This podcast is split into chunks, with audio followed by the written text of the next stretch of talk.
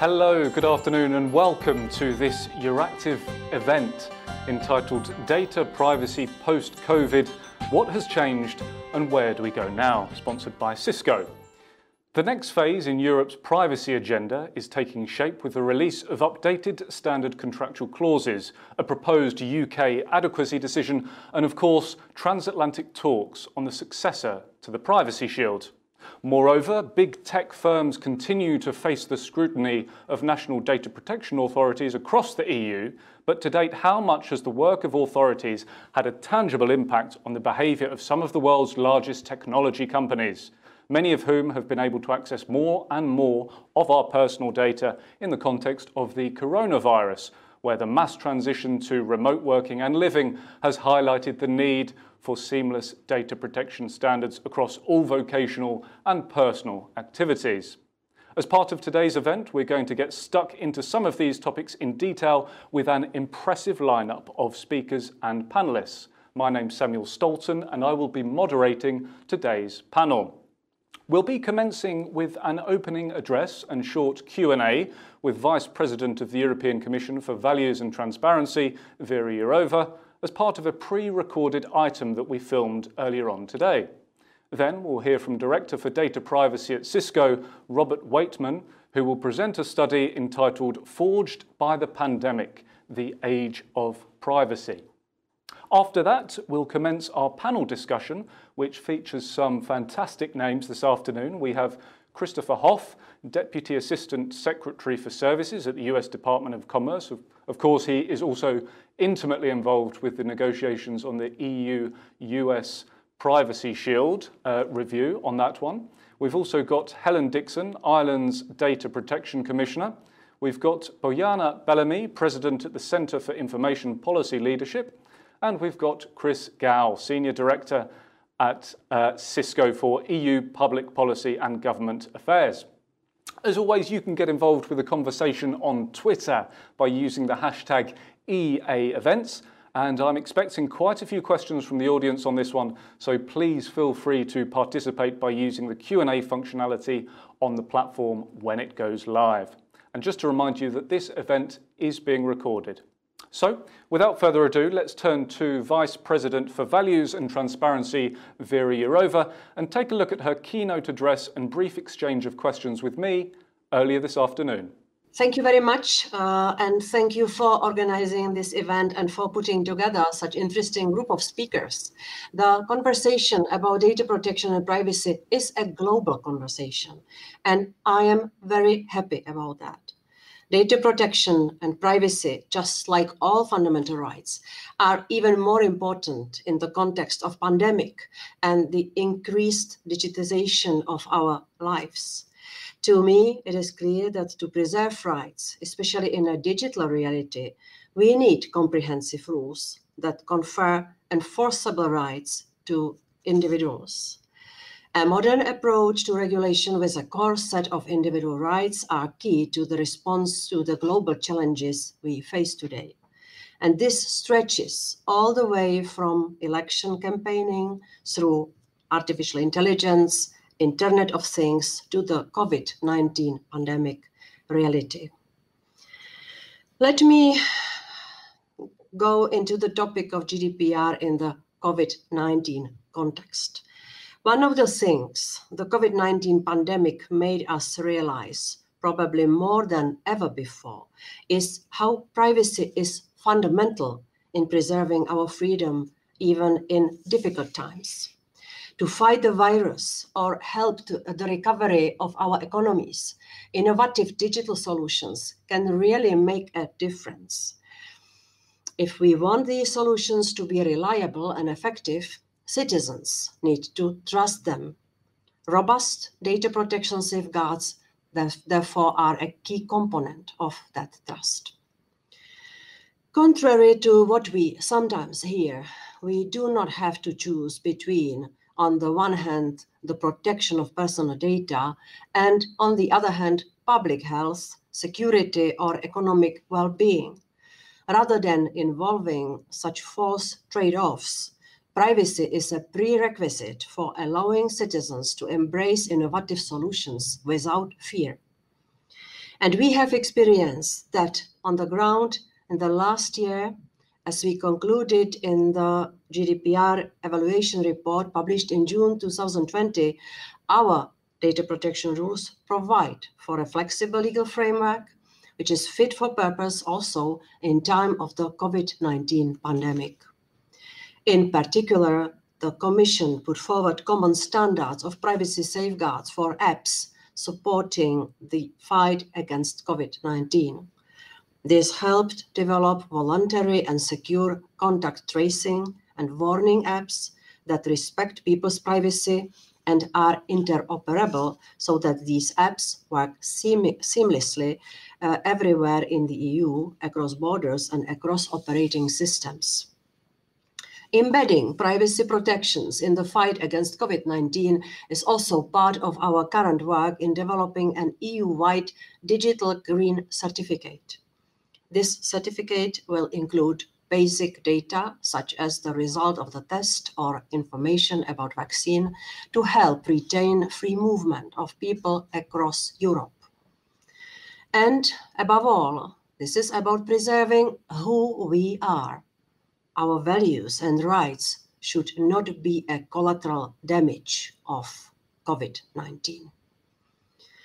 Let me be clear about one thing data protection and privacy is part of the solution.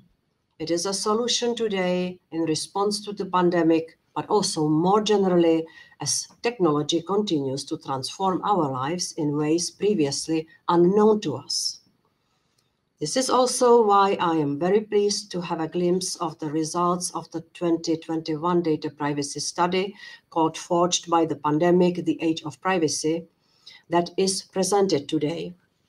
I see that organizations that invest in privacy and get privacy right actually profit from this. Indeed, they appear to have a return on investment in several areas, from reducing sales delays and enabling innovation to achieving greater operational efficiency and building loyalty and trust with their customers. The other side of the coin is that customers shun organizations that are not transparent about their data practices and protection. It is also encouraging that the study shows that the commitment to privacy has strengthened during the pandemic. I'm happy that customers and businesses acknowledge that setting a consistent set of rules for data protection can boost users' confidence.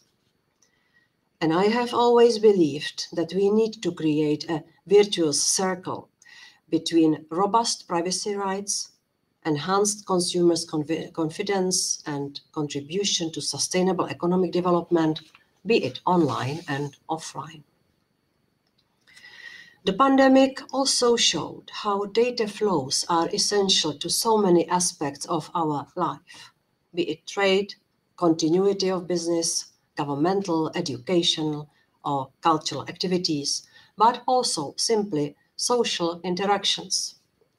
The question is how to effectively protect individual rights like privacy in our borderless, interconnected digital world, where transferring data takes a click or two, and how to do it in respect of our EU data protection standards. This question has become even more relevant after the Schrems II ruling.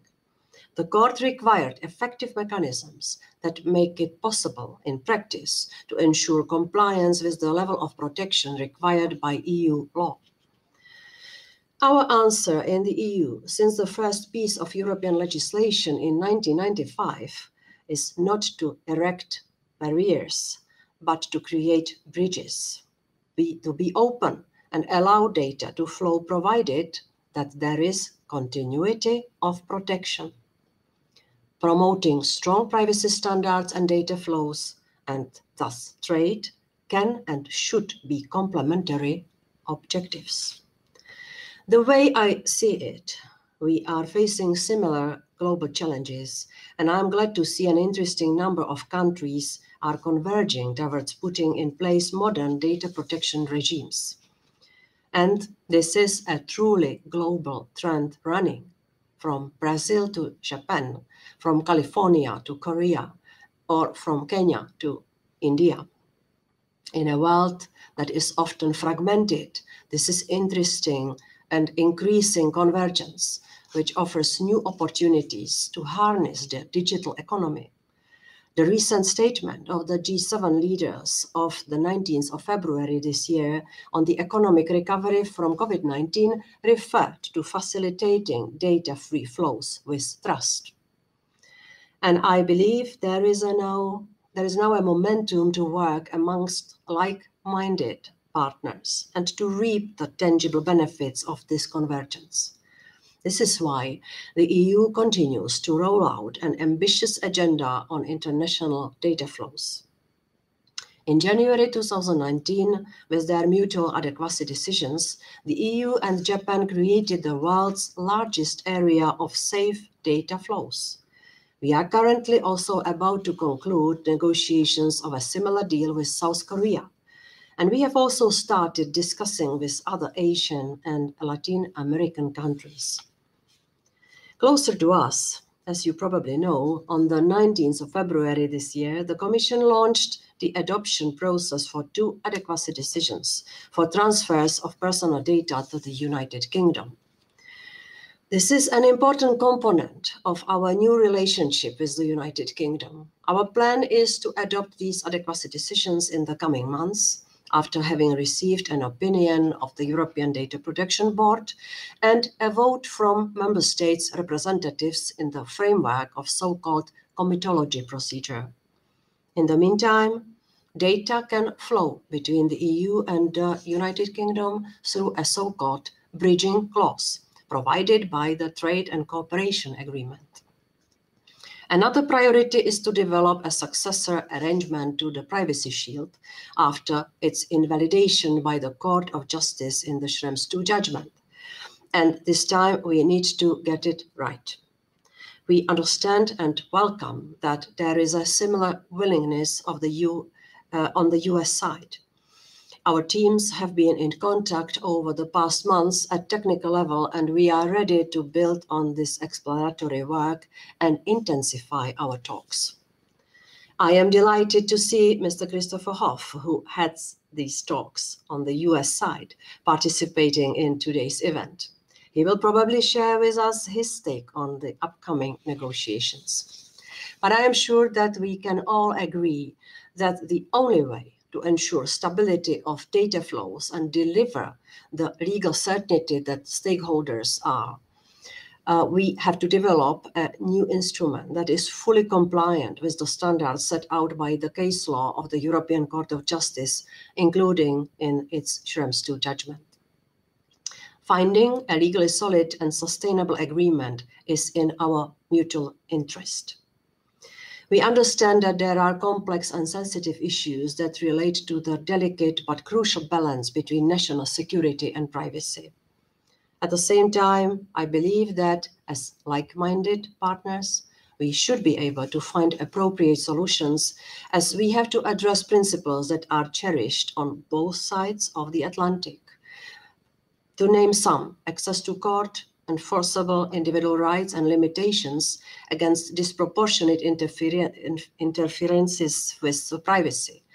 And should it be possible for the US to develop solutions on these issues with a close partnership such as the EU? To me, these discussions go beyond data protection.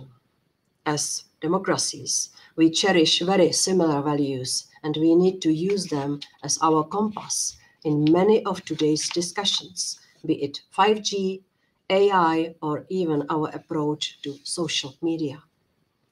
And now, with uh, President Biden's administration, we feel in Europe that the United States, as we know them, are back. I actually believe that this provides an opportunity for the EU and US to develop a framework that builds on shared values of human dignity, democratic principles, and the rule of law. I dare to say that democracy without strong privacy and data protection will expose itself to many risks stemming from the digital world. Together with like-minded partners, the EU and the US should intensify their cooperation to address the issues that threaten our shared freedoms and values, including the propagation of hate speech and disinformation, threats to electoral integrity, or the governance of artificial intelligence. I can only hope that the US administration will see it in similar way and that we will be able to work together at bilateral and multilateral level. I am thinking, for instance, of the very promising ongoing work on developing common standards to facilitate data flows for access to data by public authorities. I cannot agree more with what State Secretary Blinken said a few days ago in his first major foreign policy speech. He said, now the quote, we know that new technologies are not automatically beneficial and those who use them don't always have good intentions. We need to make sure technologies protect your privacy, make the world safer and healthier, and make democracies more resilient. And we are going to bring our friends and partners together to shape behavior around emerging technologies and establish uh, guardrails against misuse. I can assure Secretary Blinken that we in the EU are certainly ready to work with the US on these issues. In Europe, we are proud of making our approach to digital transition based strongly on values and innovation. This is the only way to reap the economic benefits, while at the same time provide security for people and create conditions for them to develop trust to this innovation. Ladies and gentlemen, thank you very much. Thank you very much for your keynote address there, Vice President Jourova. I'd like to follow up on a couple of the points that you made there in your speech, particularly with regards to EU-US data transfers. On the Privacy Shield, where exactly are we at the moment with regards to the current stage of negotiations? And there are rumours that US representatives may soon present a text to the Commission. And I wonder if you could give us an insight into what you expect from your American counterparts and what exactly do they have to do to make this agreement legally watertight and avoid the possibility of a Schrems 3? Mm-hmm. Yeah, thank you for this question. It's it's a little bit painful uh, uh, topic for me because I uh, truly believe that we did everything necessary after Schrems one case uh, and and the ruling of the court uh, that we uh, created a system which was possible to call uh, privacy shield, uh, the shield which will protect privacy on the other side of the Atlantic.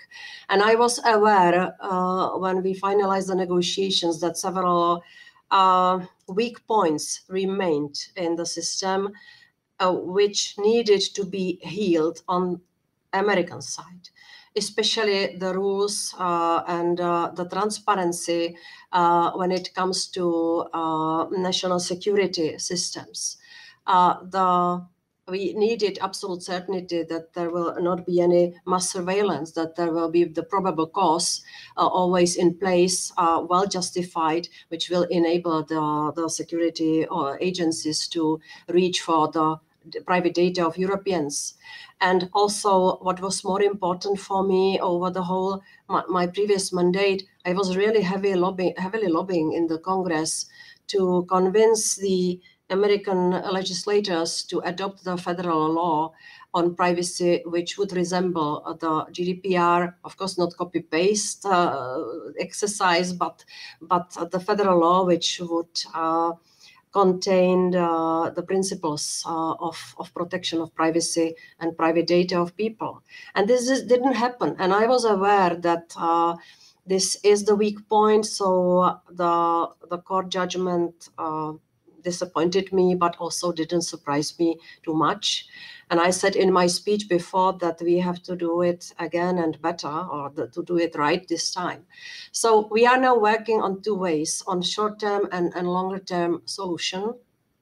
For the short term, you know that we are preparing the guidelines for the use of the standard contractual clauses and and the the recommendation also is is being prepared uh, in cooperation with the European Data Protection Board.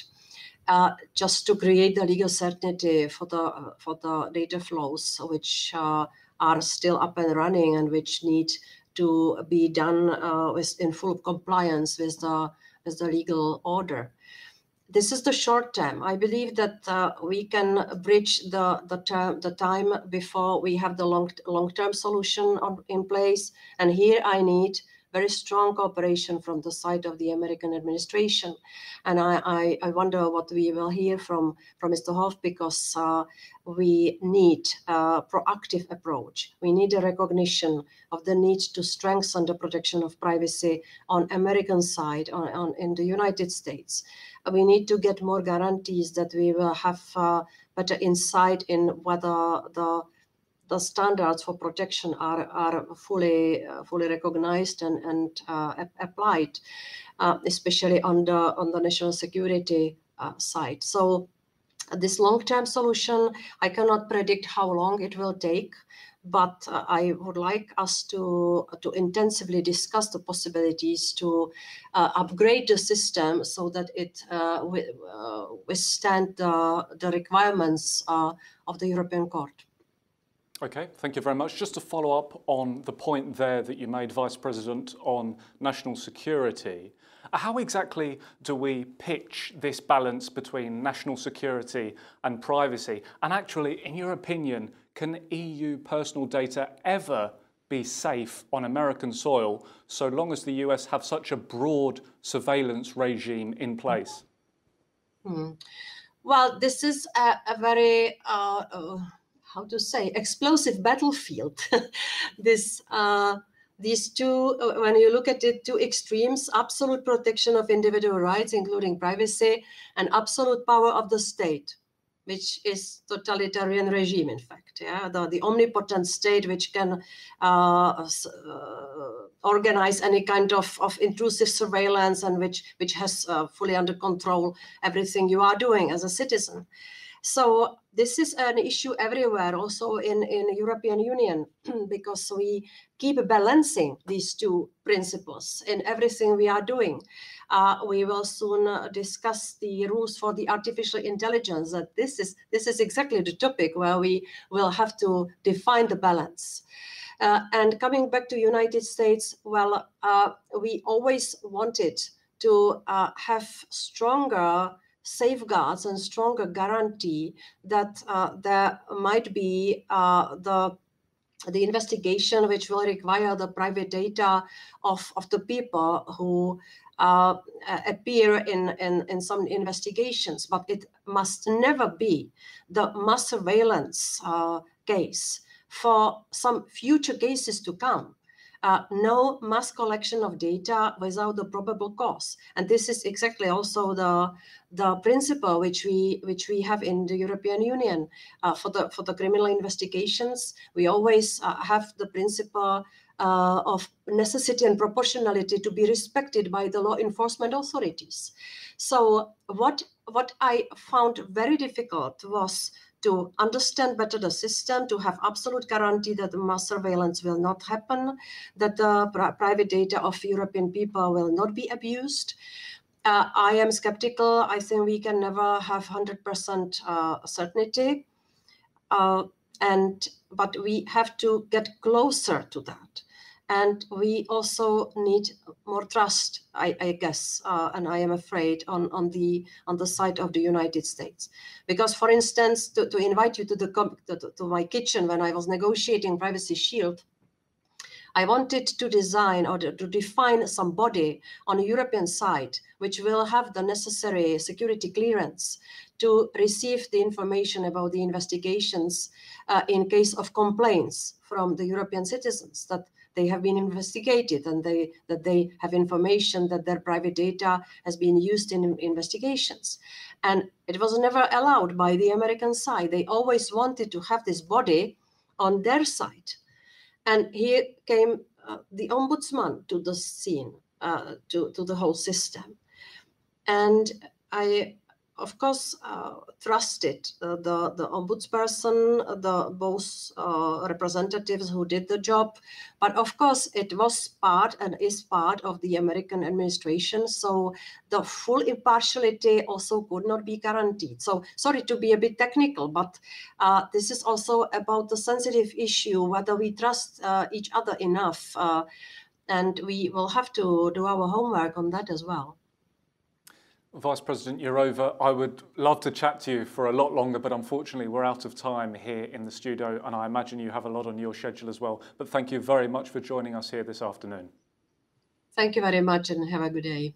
There is lots of food for thought there uh, as part of our interview with VP Jourova.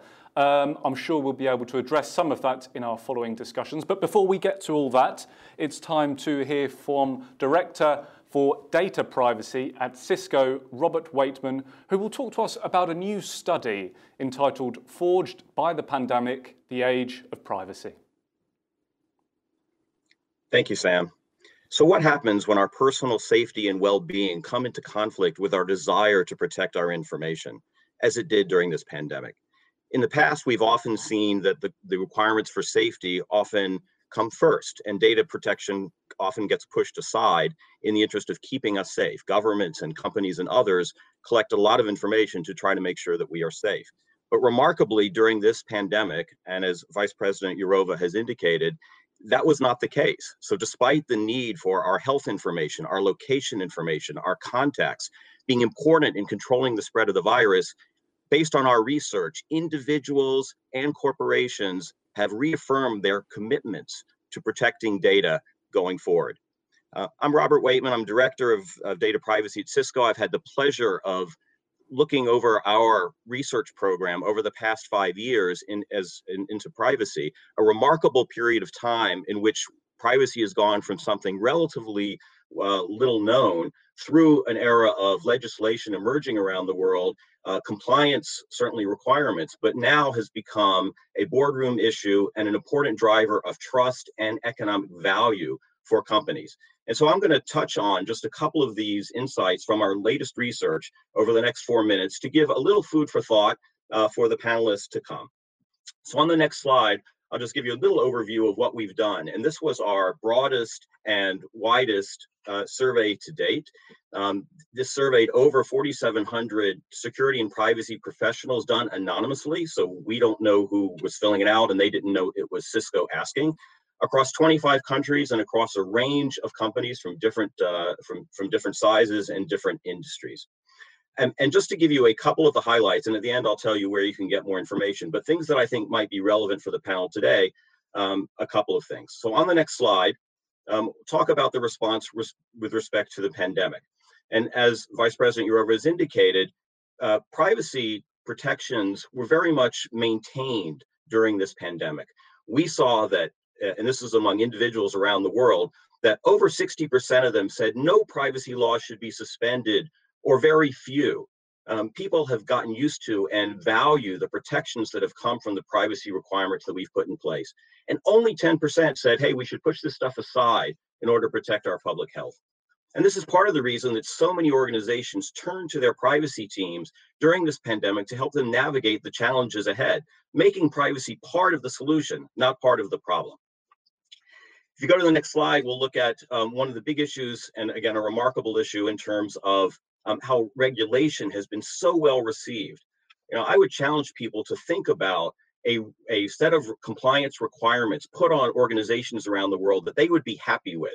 Um, they it involves cost and doing work and subjecting them potentially to fines and other penalties. But yet privacy is a remarkable exception to that. And if, if you look around the world across all 25 countries, we asked organizations whether they saw the privacy laws as being positive or negative um, with respect to their work and, uh, and, and organization.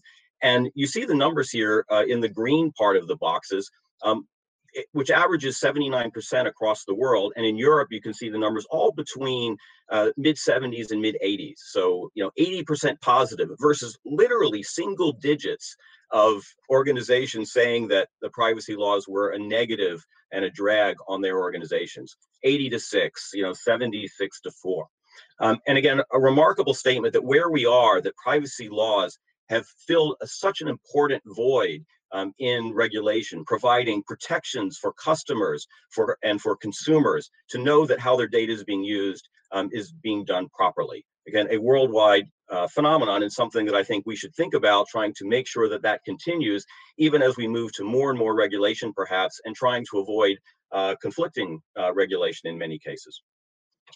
Um, so besides the, the regulatory piece, it's also a strong business driver. And if you look at the next slide, we'll talk about some of the economic value that has been associated uh, with privacy over the years. And this is something we've been tracking for five years back and more, looking back to some of the early areas of business value that privacy was delivering, such as reducing the sales delays associated with customers' privacy questions, or seeing the mitigation of losses associated with security events, where privacy provided protections of data that otherwise might have been exposed.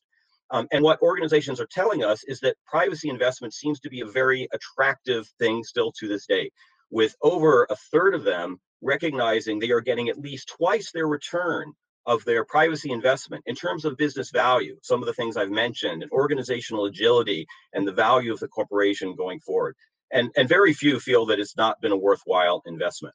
Um, the overall average on, on this across our 4,700 companies uh, was about 1.9, and that's still very attractive from an economic standpoint. It is down a little bit from last year where it was 2.7, again raising some concerns that we want to make sure going forward you know that the the requirements that we're putting on organizations are in fact turning into and delivering value. Um, perhaps some of the data localization requirements certainly the pandemic as one um, and some of the other additional issues that put additional requirements without necessarily returning value. I know something that the the panel will probably touch on so I've given you a little flavor of some of what we've learned in some of this research. Um, you know, we see that the pandemic has in fact strengthened everyone's commitment to privacy. Um, we see the, the positive reaction to regulation around the world and the economic value that's been associated with privacy investment to date, something that we would obviously all like to see continue going forward. Anyone who would like to get more information on this, um, all of our research is available at trust.cisco.com and can look forward to it. And um, well, back to you, Sam, and turn it over to the panel. Thank you very much, Robert, for your presentation there, and I'm sure a lot of the insights that you shared as part of the new report can feature in our following discussion. Uh, just a reminder to all of you tuning in remotely that you're encouraged to submit your questions to us through the Q&A functionality of the platform, and they will eventually make their way to me. Um, I would like to commence our panel discussion now, um, and we have our four experts joining us here this afternoon. Thank you very much for taking the time out of your busy schedules today. Um, let's jump straight into it then, and I think perhaps it would be most appropriate to start uh, with Christopher Hoff from the US uh, Department of Commerce, obviously overseeing the Privacy Shield talks as well. Um, having heard Vice President Jourova's remarks earlier, and particularly her references to certain weak points in the Privacy Shield agreement that need to be healed, of course, she raised concerns about the US's national surveillance regime, but also her support for federal privacy law in the United States. Could I get your response to those two points? And are you able to disclose anything to us on the status of talks between the US and the EU on this agreement? Thanks, Sam. Um, yeah, I, am happy to, happy and honored to start the conversation. Uh, and I, I was very, very pleased to hear Vice President Jourova's comments, uh, conciliatory comments about uh, the cooperation uh, among like-minded democracies and with the United States. Um, I should mention that, or remind people that we're only seven weeks into the new administration of which I'm a part. Uh, but because it's only been seven weeks and, and I'm just a part of it, I uh, what I say shouldn't shouldn't um, be construed as speaking for the entire administration. Uh, we're, we're, still building up. In fact, our Secretary of Commerce uh, joined us last week, so she's been here for six days, and we're very very happy to have her. And she has been briefed up on Privacy Shield uh, by my team. Um, and at the same time, there is an entire group of uh, dedicated and awesome senior career uh, civil servants who have been working on these issues um, the entire time. So, so we're not reinventing the wheel or starting uh, from scratch by any means. Um, and there is a vast interagency process that that the Privacy Shield negotiation requires. Um, we have our intelligence community involved, the Department of Justice, the Director of National Intelligence, um, the State Department, us at the, at the Department of Commerce, and, and many others. There are a lot of people who are very involved in these discussions as they have to be. Um, and we're all working uh, quickly towards a solution. Um, Secretary Raimondo, uh, Commerce Secretary Raimondo, said in her Senate hearing that she is uh, making Privacy Shield, uh, finalizing the Privacy Shield renegotiation a top priority. Um, that is true, and it's true uh, from the from the bottom to the top. Everybody that I've ever spoken with in the administration or transition team um, has been so well briefed on Privacy Shield and the transatlantic data flows issues um, that there's there are promising signs that we are all working. We're all on the same page.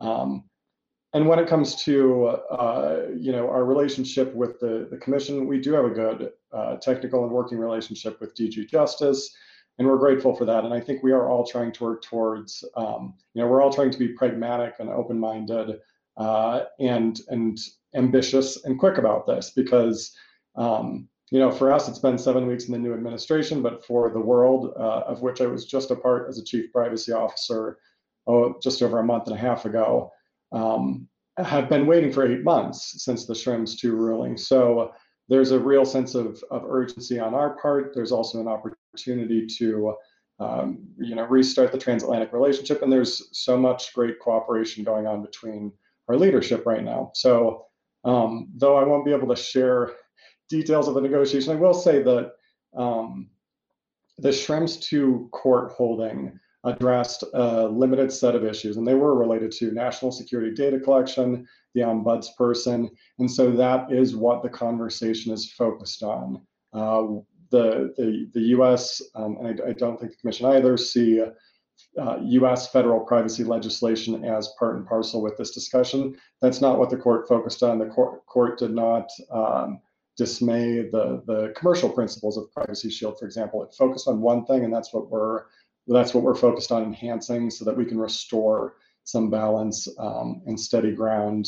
Um, we also do want it to be as future proof as possible. So it's a it's a tricky conversation and balance. There's a lot of uh, internal negotiation going on in the U.S. government, um, but we're all trying to be very forward leaning and come to a solution because, like I said, for the the world, this has been eight months. Um, for government, we're moving quickly. Uh, absolutely. But but for everybody else, um, it's been been a long time, and and they're ready for a solution.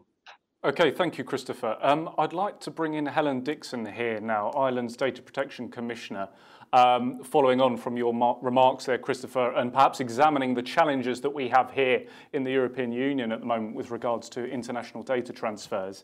Um, Helen, when we're talking about privacy in a post-Schrems 2 world, your office in August issued a provisional order stating that Facebook's data transfer mechanism, the standard contractual clauses, cannot in practice be used. The order was then frozen by the Irish High Court. Um, when are we likely to hear a final decision on this from the courts in Ireland, and how crucial will this decision be to the future of transatlantic data flows? Hi, Sam. Uh, I think ultimately what falls out of um, the High Court ruling in relation to the stay, the freezing, as you put it, and the ultimate conclusion of that inquiry that the DPC commenced into Facebook's transfers will be significant. Um, you're quoting that we issued a provisional order. Of course, that's on foot of a story that the Wall Street Journal broke. In fact, what we did is on foot of the judgment of the CJEU in July, we commenced an inquiry in relation to Facebook's transfers to the US. Uh, and uh, we issued preliminary views to Facebook in order to invite their submissions. Uh, and it was at that point that they sought a judicial review from the High Court. So, in terms of your question about when we might see a judgment from the High Court around the uh, grounds of judicial review that, that Facebook lodged, it's possible we'll get a judgment uh, next month in April from the High Court, but there's no certainty. It hasn't indicated when it will rule, but it did say uh, it would look at it uh, as soon as possible. Um, depending on the judgment from the court, if, if the court lifts the stay on the inquiry, the DPC uh, will continue to progress it. Uh, it will agree a timeline with Facebook uh, to have it make its submissions uh, to us on the issues that we've raised, and, and we'll take it from there. So the timelines are unclear, but um, we expect that there should be a judgment relatively soon from the Irish High Court. Okay, thank you, Helen. Um, and I just wonder if you can give us a taste of any conversations you've had with Facebook since the initial decision from the courts to freeze uh, the DPC's preliminary decision. Well, the discussions that we've had with Facebook have been uh, across a virtual courtroom uh, at the Irish High Court hearing. Um, because the matter has been litigated, uh, th- that's appropriately where the conversations have taken place.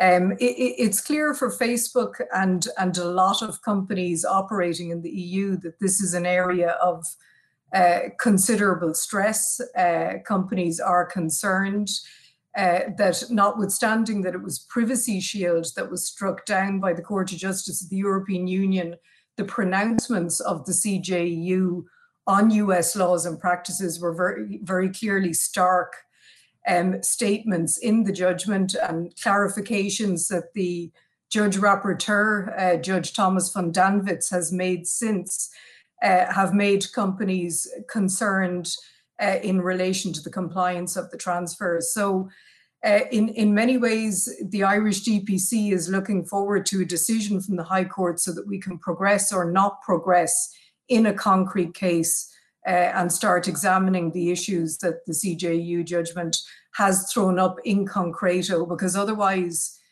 the debates and discussions simply carry on.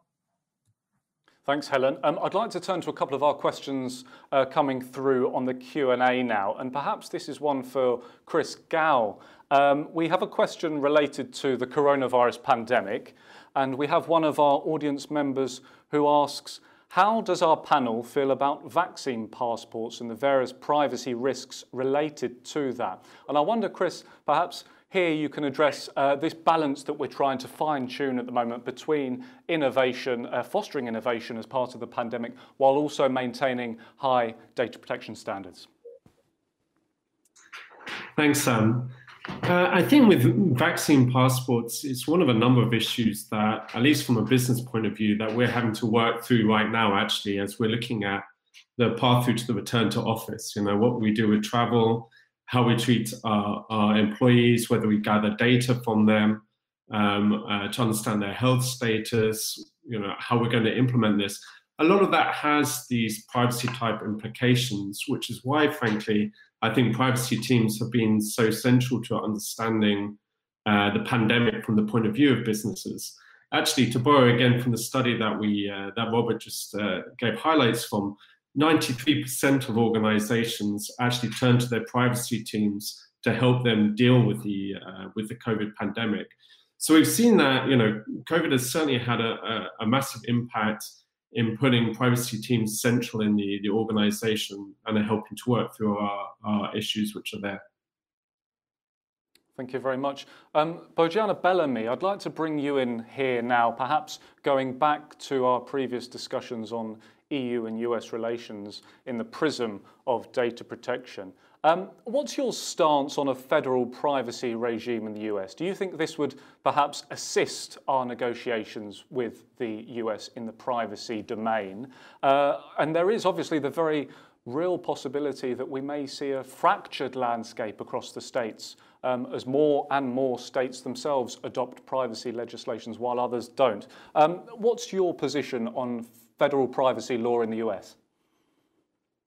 Sam, I would certainly certainly like to see federal uh, privacy law uh, in the US. I think the time has come for US to seriously consider that. Uh, this is a topic that is actually bipartisan. It's not split on partisan lines anymore, and that's good because US is also realizing, just like we are realizing, that in fact ability to share and use data in this post-COVID world and to push for economic growth and recovery is, is a primary motivation. And you need that trust. You need that you know the privacy uh, level playing field for that to happen. There are some um, outstanding issues around um, US federal privacy, the private right of action, the preemption of uh, federal uh, law uh, versus states. And this is really interesting debate. And I think maybe US can also see what we in Europe have gone through with our GDPR. Remember, we wanted to have a single rule, single law in the EU to enable the single digital market, to enable EU to share data, our startups to get the scales of data and efficiencies that US always has had. And so it's really important to have that sort of uniform, harmonized uh, way of dealing with data and data privacy. And if US doesn't have a federal privacy law, they're going to end up with a patchwork of state laws. We've just seen California, now it's Virginia, Washington will be next, and New York, and so on and so forth. And I don't think that helps uh, enable um, uh, uh effective use of data within the US. So I do hope that we end up for all these reasons with the federal privacy law. Now, last point, will it help the privacy shield uh, negotiations and general um, uh, data flows? Well, uh, I think the optics will be very important.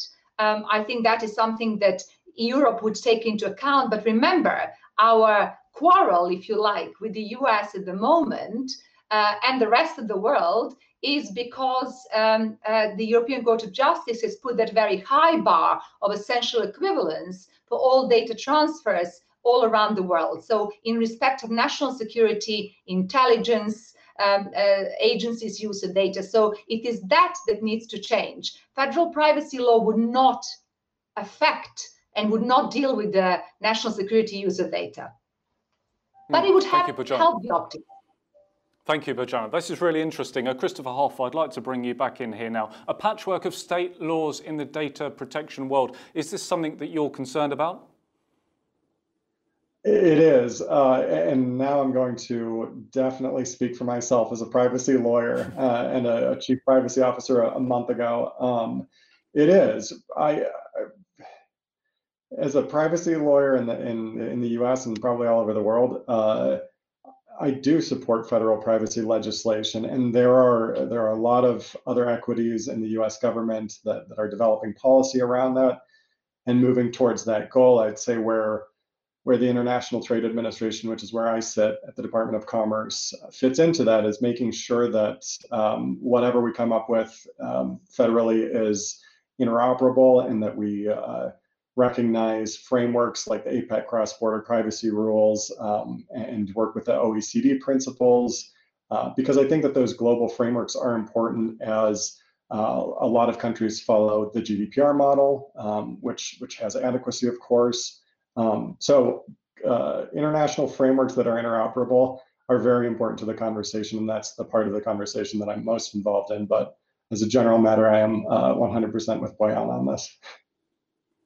Okay, thanks. Um, Christopher, I just want to press you on another uh, topic as well with regards to standard contractual clauses. So the US government issued a white paper in last, last year that I believe was a response to the uh, recommendations and the guidance put out by the European Data Protection Board on standard contractual clauses. Um, how has that EDPB's advice been received generally in the US? Um, I, will. I'll, resp- I'll, respond diplomatically to that because it's it's it's a little bit difficult, I, I think, to uh, comply with the EDPB advice on it. Uh, our white paper that, that you referenced uh, is certainly an attempt by us, and I think has been well received in the U.S. by industry to assist uh, organizations with with the burden that they've that has been placed on them in making determinations about uh, sufficiency of law. It raises a lot of great points um, with regard to the fact that most of the data that we handle is is not of interest to the intelligence community. Um, I, I, will say, since you brought up standard contractual clauses, that and this is absolutely worth mentioning um, because it's it's a it's a part of the broader discussion. Any solution, any enhancement that we uh, develop with regard to Privacy Shield right now, um, because it focuses on national security and the intelligence community data collection, um, and the ombudsperson mechanism. Those will apply across the board, uh, regardless of the valid data transfer mechanism used in the United States. So the uh, you know whatever it looks like executive action the the enhanced ombudsperson um, and and mechanisms around that will apply to companies using standard contractual clauses as well and so it will steady that ground as well it is not just a privacy shield solution that we're coming to uh, and that's the same for the original privacy shield the ombudsperson um, the national security safeguards and transparency related to all data transfers, even though we negotiated it as part of Privacy Shield. So we're doing the same thing again. Um, so we will we're we're absolutely killing two birds with one stone uh, on on that work, which is important Thanks, because uh, has a uh, an upcoming decision to make with regard to standard contractual clauses. So what we're doing now, we hope will address the concerns related to that as well. Indeed. Um, Helen, coming back to the ecosystem here in the European Union and speak about enforcement, uh, the DPC itself has come in for its fair share of stick uh, with regards to enforcement. Some critics have been saying that um, the DPA simply hasn't been quick enough to dish out fines. Um, off the top of my head, I believe the last one that you issued was the 450,000 euro fine against Twitter in December, but correct me if I'm wrong on that. Um, what's the biggest challenge to enforcement procedures for you? Are we talking about the difficulty of working with other EU authorities as part of the one-stop shop mechanism? Is it staffing? Is it budget? I know in the past you've asked for uh, more money than the Irish government has been able to issue you with. Um, what exactly is the story here in terms of the lack of punitive decisions? And actually, is there a lack of punitive decisions at all, or is this the speed that we should expect going forward? Yeah, I, I like your last question because that's where I was going to start at. Um, let me mention an opinion from Advocate General Bobek that issued in January of this year in a case of the Belgian Facebook versus the Belgian DPA. One of the statements he made in that opinion is that the legal framework set up by the GDPR is still in its infancy. And this is absolutely the case. And so we see more informed commentators like Eduardo Ustaran in the UK, like Chris Hoofnagle in the US, pointing out that the GDPR enforcement model is of a particular setup and that it is going to deliver over time, but you're not going to expect it to happen overnight. And already uh, law firms and practitioners are citing the example of the Irish DPC's decision in the case of Twitter as an example now of the pathway forward and what can be built on. Um, so you said that was the last fine we issued. In fact, the DPC issued eight fines, uh, or was it seven last year, and one then concluded this year. Um, they weren't all cross border cases, of course. The Twitter one was the only cross border. But you have EU data protection authorities, including those that regulate large platforms. They're not exclusively in Ireland, even though we have some of the largest. You have EU DPAs that have yet to issue a fine. And I don't say that as any kind of criticism. Uh, in, in fact, I understand why it takes time to set up what is procedurally and substantively a, a complex new framework. For anyone who's actually looked at the published Article 60 decision in the case of Twitter and the published Article 65 decision from the European Data Protection Board, that will give you an example of the type of procedural complexity that we're dealing with. Now, you asked me, I think, in the, in the series of questions, you asked me there whether the one stop shop itself contributes to the length of time it takes to issue uh, punitive uh, sanctions in certain cases. And of course it does. I mean, for starters, we're ex post regulators and ex post enforcers. So we're coming in after the fact. But in terms of cross border cases, this is a very novel form of co decision making that's been prescribed in the GDPR. Not only, for example, in the Twitter case, did the co-decision making part of the decision making take over five months? We put the draft decision through Article 60 in May. We did not issue a final decision to Twitter until December. So not only do you have that block of time, but in fact, in the course of uh, inquiring and investigating into companies, they are asking us questions all the time to clarify the procedure of co decision making because it's new and they don't understand it and they want to ensure that their interests are protected. and they understand the process they're being subject to. So I think these initial inquiries were always going to take time. We have put through a, a draft decision in the case of WhatsApp uh, before the end of 2020 also. And now there's a very strong pipeline of cases that we're going to bring through Article 60. So I, I think it's a myth to think that you can uh, reason that a very large company is infringing the GDPR and apply very significant sanctions against that company without going through a process of uh, due process, fair procedures, and, and allowing that organization be heard uh, in terms of the findings that you're planning to make. So, uh, actually, in, in terms of the DPC, I would say we're a pathfinder in terms of EU DPAs.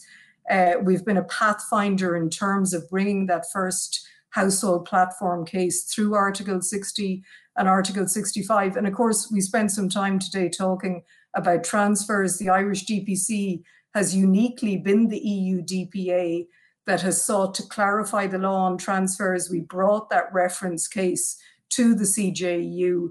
Uh, and now, as you discussed with me earlier, we're looking uh, to give effect to it in a specific case. Thanks, Helen. I just want to follow up on one of the points you made there. Um, I believe the Irish DPC recently published its annual report um, that disclosed that there were several, I think around 30 um, open probes into certain big tech firms. Uh, what are the status of some of these investigations and what does your timeline for 2021 look like? And perhaps are we likely to see any preliminary decisions announced soon? So as I said, the WhatsApp decision is in the Article 60 process now. It's it's a significant case uh, relating to uh, whether WhatsApp is complying with the, compar- the transparency obligations, Articles 12 to 14 of the GDPR. Coming behind that, I'm also decision making in relation to uh, a Facebook uh, complaint made by NOYB, the NGO. Uh, I'm also decision making on a case relating to Facebook that was around 12 breaches that they notified to the DPC uh, in short order in, in 2018 and 2019. Also, well progressed are two inquiries into, into Instagram, which relate to the processing of children's data. Uh, and then we've also issued uh, a draft inquiry report now to Google on its processing of location data. And there are several more also at an advanced stage of inquiry where we're serving the inquiry reports uh, onto these large companies. Uh, and then they'll move to my desk for decision making. So I've estimated, and I think conservatively so, that we should be bringing six or seven uh, bigger cases through Article 60 this year. Very interesting. Thank you, Helen, there. Um, Bojana Bellamy, I want to bring you in here because I know you've got to rush off fairly soon. Um, bearing in mind this procedural complexity of the GDPR that Helen references there, how exactly do we go about enforcement mechanisms in Europe? And I mean, do these fines actually work when we're considering that they do take a fair bit of time to impose? Uh, and perhaps you can explain to this, explain to us how this um, compares with the enforcement landscape in the US. Sure. Um, so I, would like to sort of say one thing which um, which sort of Helen indicated um, in her remarks. Um, Advocate General Bobek also said something, and I'm paraphrasing. I just haven't got the quote here. The purpose of the regulator is not to actually fine and enforce. So, so it's kind of you know we have Sam. We're having sort of strange conversations around GDPR everywhere. Um, we sort of think that in order for GDPR to work, we must see enforcement. In order for regulators to be good regulators, they must enforce and impose big fines. I wouldn't I would say we're completely wrong. The purpose of Helen Dixon's office is not to fine and enforce. The purpose of data protection authorities to not even ensure compliance with the law, but to deliver good data protection. And so the question is, how do you deliver good data protection? Do you do that with a carrot or stick? Do you do that with a combination of things? And I actually think we've got too much focus and and um, on just enforcement, right? Uh, there is no doubt enforcement is an important driver. Um, and I remember in my previous job, um, uh, you know, it was because of one mistake that we did that, you know, my budget uh, quadrupled and my team quadrupled. But I can also tell you that I got much more support from my leadership when there was a praise of what my a former company was doing uh, as a result of a public speech that I have done that went back to my leadership, right? So you, we have to understand what motivates organizations to do well. And Cisco survey has kind of said that, right? There are such business reasons, uh, competitive reasons, trust reasons why businesses like Cisco and others are investing in privacy and privacy management programs, right? Because it's actually good for business. And so regulators need to understand those motivators and actually lean on to that, right? Incentivize good behaviors, and then of course publish those who repeatedly negligently make, making mistakes. So talking about how US does this, we always used to um, uh, have kind of wishful thinking. And I think people used to say, if only we could have US enforcement and European rules, that would be the best solution because actually federal trade commission was a and still is i think a formidable regulator and they do um, uh, have sort of really impactful fines as well. But what the FTC also does, and I really appreciate that, is actually that they have got this sort of so-called consent decrees where they require, and Christopher can tell you that he was the chief privacy officer, they require organizations to implement a privacy management program, to change their policies, procedures, to ensure that the mistake doesn't happen again. They make sure that there is oversight. Uh, and certainly two seminal um, decisions in the case of Facebook and um, uh, Equifax, um, sorry, Experian, uh, showed us that these um, this is the way for FTC to actually go about this, right? And even to the point where these organizations are required not only to have a comprehensive privacy and security program, but to have the oversight privacy committee at the board level, right? Uh, certifications of senior executives thrown from the top. And that is what makes a change. Um, so I think I would love to see those style of enforcement, if you like, uh, from the European regulators, but I would also like us to use more accountability, which is actually enshrined in GDPR, which Cisco talks about, privacy management programs as a proactive action from organizations as a measure to actually in, uh, um, uh, deliver return on investment and also to act as a mitigation as and when something goes wrong. Because you know what? Even the best companies make mistakes.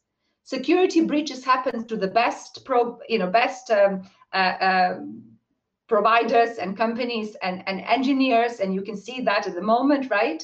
And so it's important that we also take into account all the positive accountability measures that companies put in place to deliver privacy, deliver security. Because I repeat, the purpose of this law is not to find and, and, and catch a thief, but it's actually to make a change in the way we handle data and to protect people's right to privacy while we also use data for beneficial purposes. Thanks, Bojana. I want to bring in Chris Gow on this one because it'd be interesting to see uh, what motivates the industry to do well here, Chris Gow. Do you agree with Bojana there? Um, you know, in terms of the biggest accelerator of privacy protocols within an organization, what type of enforcement mechanism do you think is most effective for the industry? No, I mean, what Bojana is saying is music to my ears. I mean, we couldn't agree more. I think it's absolutely clear that you know, I, I don't want to say that the idea of fines isn't a motivator. It's a shorthand when you go internally to be able to explain we need to do this because there's that threat. And frankly, also, of course, the, the regulators are important uh, stakeholders for us, and we have very uh, detailed and complex discussions with them, uh, particularly as we're moving through on different types of uh, certification. For example, we're in process on our uh, binding corporate rules for processors right now. Um, what I would say is the one thing that is a big uh, return for us is, of course, the things that we see out of the uh, of the study, like um, you know re- reduction in uh, sales delays or reduction in uh, breaches and the impact of breaches or enabling innovation. Another thing which helps us to work these things through is our customers, right? Um, frankly, I'd say that they're the main people who are our interlocutors who really enforce uh, change in the way that we uh, design or offer our solutions. Um, And I would say right now, frankly, we've just been through a year where there has been a lot of upheaval. Uh, there's been we, have seen, uh, frankly, as a result of the um, the pandemic and the, uh, the, the changes, the international data transfers, that there's been a, a, diminishment in the return on investment that we're getting from privacy this year. I mean, it's still almost two two euros for every euro you invest, right? So if that was my return in my bank account, I'd be very happy. But we have to bear in mind that's a reduction from almost three the, uh, the year before. And, and, frankly, I think this this localization piece and the push around Schrems 2 definitely has had that impact. Because if you look at those business benefits that I've just described, well, you know, none of those are, are, added to by enforcing uh, uncertainty about transfers of data across border, right? And in fact, we're seeing that they're they're being um, uh, diminished as a result of that. At the same time, of course, it brings a lot of cost, right? I mean, if you have to figure out a new way, a new architecture for how you handle data uh, as a result of not being sure whether you can transfer to the US anymore, uh, that that isn't for free. Uh, so I, uh, for me, when I'm looking at this this year, I mean, the, the big drivers to your initial question, uh, the big drivers for us are what our customers are saying and the benefits we get. So if there's uncertainty in our customers, which is happening because of the, uh, the, the threat to the data flows, of course that has an impact on us uh, and the way that we do business and the way that we have to uh, invest as a result of that. Thanks, Chris. Um, I've got a question here in the chat for Christopher Hoff, um, and we have a member of our online audience who asks, are you concerned by EU calls for data localization here? And this, of course, refers to perhaps the EU's new data strategy and uh, recent calls for the EU to keep more data uh, on its own shores, bearing in mind the perceived risks of sending data to the, to the United States. How do our American uh, friends reflect on this new perhaps trend or tendency in the EU to support calls for data localization? Thanks, Sam. Uh, I am concerned about data localization, um, you know, de facto or, um, you know, built into the law. And uh, that is why I think that it's best for, you know, for long-term solutions for us to focus on uh, something that Vice President Jourova mentioned, which is the, the G7 and OECD work streams on trusted government access to data and like-minded democracies uh, setting up a, a, set of principles for government access to data that we can all agree to and that we are all in practice living out. Um, because the, the, this this narrative that's um, that the U.S. is different than EU member states uh, in practice is uh, it's tiring for us in, the US, and it has been uh, years or decades uh, long. And it distracts all of us from this conversation about totalitarian regimes like, uh, you know, China that, that we all do business with. And so there's a lot of long-term reframing of the conversation. There's also, um, you know, of course, there are enhancements that, to be made to Privacy Shield that um, add more transparency and procedural safeguards. But we've we've already uh, drank half the bottle of medicine and we're, we're, we're drinking the rest and um, you know it's it's medicine that is uh, equally applicable to EU member states as well and I, I, think that that's a challenge and that's a conversation that we're, we're now starting to have with everyone um, because data localization is not a good solution for any of us and the it's there are a lot of awesome things about the GDPR but uh, there have been 13 adequacy decisions in the past 26 years since the original directive went into place, and one of them keeps getting knocked down. Um, so, interoperable frameworks like the cross-border privacy rules, um, I think, have to be the future because um, there, this is a close partnership, and we do share similar values. Uh, to, to say that we're miles apart when it's a matter of degrees is, uh, I don't think, the right conversation.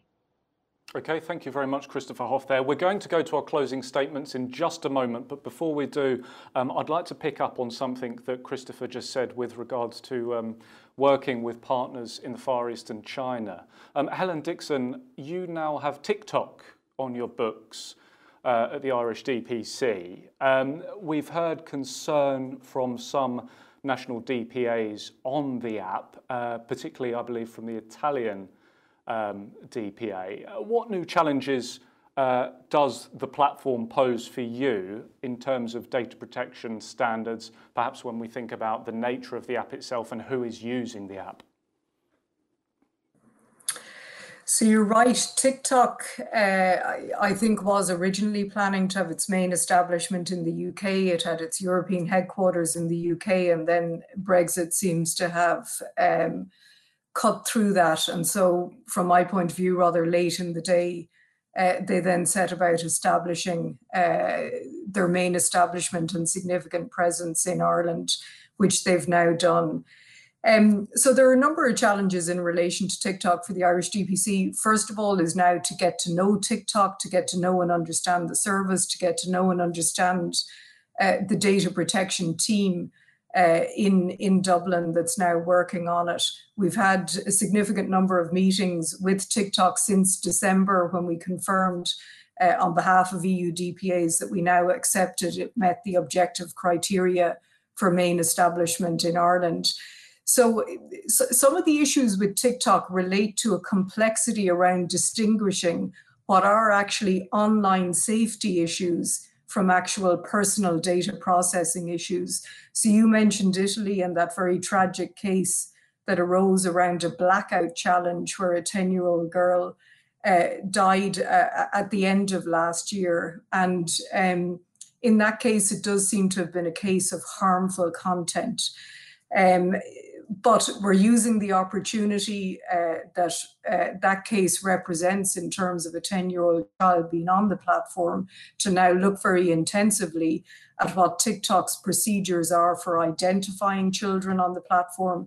If the platform is intended for 13 ages, uh, age 13 rather and over, how is it? Uh, that there are children under that age operating on the platform what sort of verification systems do they have? And, and as we're talking to TikTok, they're making changes all the time. Already, they've implemented a button in Italy, which will now roll out uh, to the rest of the EU member states, that's going to make it easier for other users to report that they consider that they've identified an underage user on the platform. So I, I, think there's a lot of work for us to do. You introduced the topic of TikTok by mentioning China.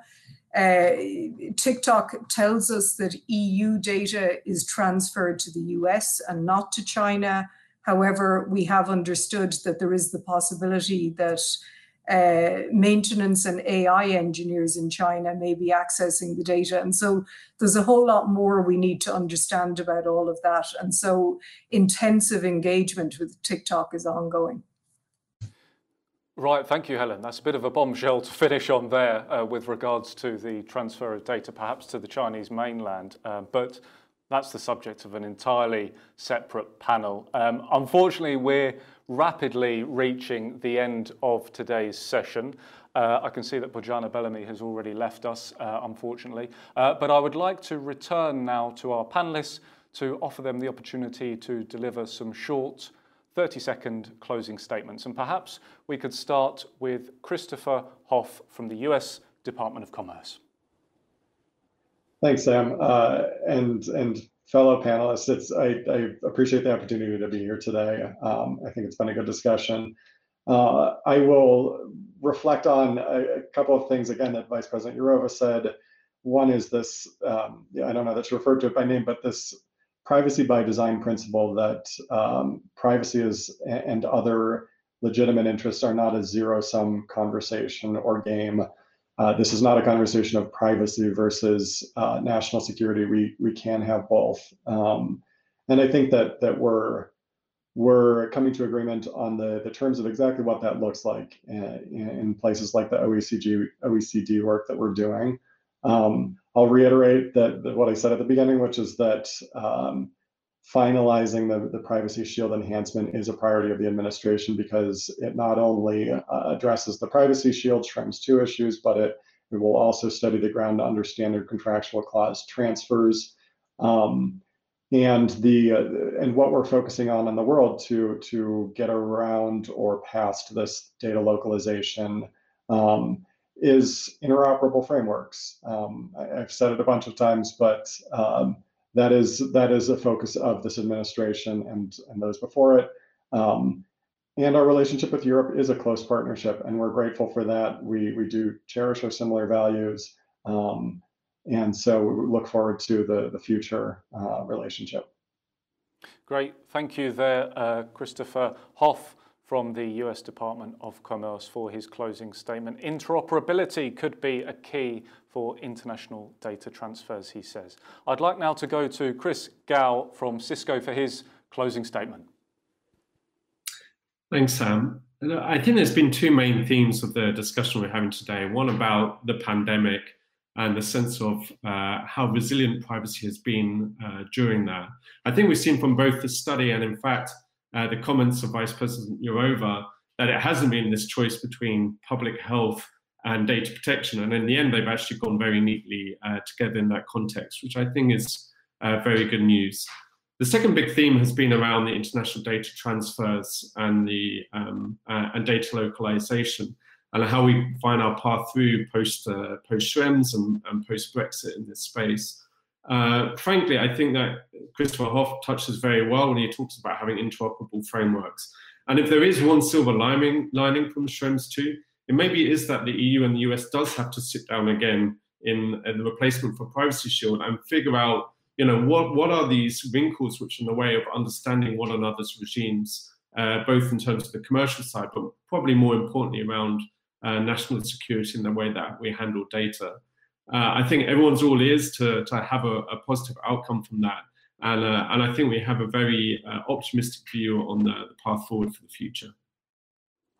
Great, thank you very much there, Chris Gow from Cisco. Perhaps there are cultural differences at play, historical and cultural differences at play with regards to the different approaches adopted by the EU and the US in the field of privacy. Uh, some interesting points there, Chris, that I hope in the future we can return to. Um, I'd now like to turn to Helen Dixon, Ireland's Data Protection Commissioner, for her closing statement. I'll finish, Sam, by talking about what a strong legal framework the GDPR is. And I think it's really stood uh, the test in terms of the pandemic over the last year and has provided important guardrails for us as, as we've handled new challenges, all of which have involved the processing of personal data. We know from Eurobarometer surveys that there's very big levels of awareness amongst the public and obviously amongst organizations of the GDPR. But we're still, in some cases, not understanding the GDPR, even if we're aware of it. And that's natural. As Advocate General Bobek said, it is still in its infancy. And functions like the role of the data protection officer are completely new in EU law and are going to take some time to build.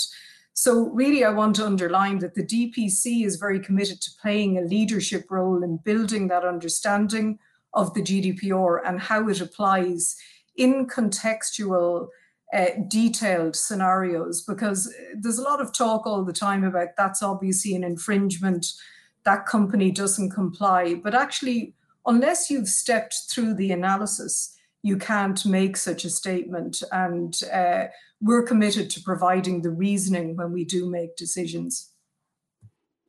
Wonderful. Thank you very much for your closing statement there, Helen Dixon, Ireland's Data Protection Commissioner. And that brings us to the end of today's session. It really has been a jam-packed uh, hour and 15 minutes or so. Thank you very much for joining us and we'll see you again next time.